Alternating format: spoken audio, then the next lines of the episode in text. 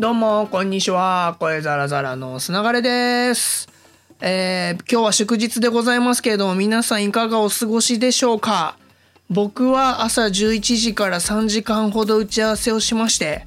家に帰ってきて、えー原稿をずっと書いて、今さっきやっと一つ終わって提出をしたところでございます。これがね、あの、久々の広告案件的なやつで、あのーまあまだ提出しただけなんでどういう修正来るかもわかんないしもしかしたら叩き返されるかもしれないんですけれどもあのまあ少なからず自信を持って提出したやつなのでもし世の中に出た時にはあの告知させていただくんで読んでいただければと思います。でまああのライターとして入ったんですけどもあの今回僕の方であの自分の原稿料から編集者さんを雇って、えー編集者さんに入ってもらったんですけれども信頼してる編集者さんにあの自分の原稿をねこう確認してもらったり取材についてきてもらったりして、まあ、構成一緒に考えてもらったり、えっと、細かいところで言うと言い回しをこう変えた方がいいんじゃないかとかこれはこうした方がいいんじゃないかみたいなところのアドバイスをもらいながら原稿を仕上げていくってことをやったんですけど、まあ、やったとかやってもらったんですけどこうね見えにくいんですけど編集者さんってもう本当にライター側からしてみると重要で。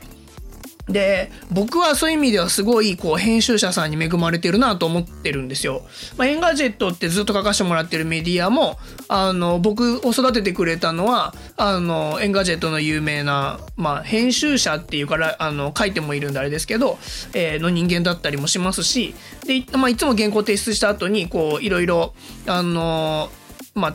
なんていうんですかね手直ししてもらったりとか場合によってはこう文脈変えてもらったりとかしたりするんですけどそうそうでバウンシーもあの編集長の一流さん自らあのコメントくださったりとかこう成功した方がいいってアドバイスくださったりとかしていて僕はね本当に編集者さんに恵まれてるんですよ。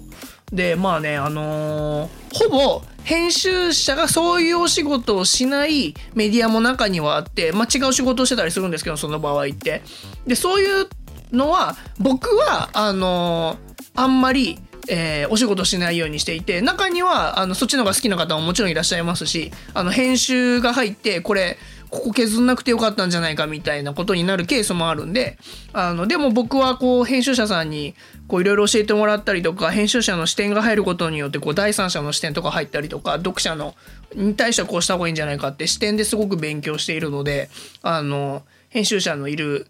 こうすごい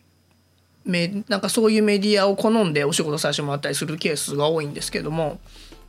そうそうで、まあ、今回もねあのーこうやって自分のお金で入ってもらうってパターンとしては珍しいのかもしれないんですけど僕としてはそこであの自分の原稿の質が上がるっていう担保にもなるんでそう自信を持ってねこれで原稿提出したんで大きな修正来ないといいなと思ってます。いやーどうなるかな。ちょっとね初めましてのメディアでさらに初めましてのクライアントなんで温度感がねまだつかめなくて、まあ、そういうのもねあのドキドキするところであり悩むところでありだからこそ構成とかめちゃくちゃあの練り込むんですけどそうそうなんかね辛いんですけどあの世の中に出てもし反応が良かったりすると喜びが深いやつなんで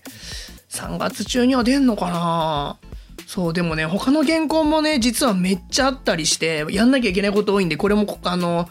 このポッドキャストのあの録音し終えた後またすぐ違う原稿に取り掛かるんですけどやっぱ年度末は忙しいっすねありがたいことですけどやっぱねあの4月からまた新しいあの期が始まったりとかするところ多いんで新しいお仕事が始まればいいなっていうふうにも思ってるんですけどまずはねこの年度末を乗り越えなきゃいけないということで、えー頑張っていきたいなと思っております。ということであの今日はあの編集者さんの話とか新しい仕事をしましたよっていうご報告をさせていただきました。えーそれではまた明日ほいちゃったら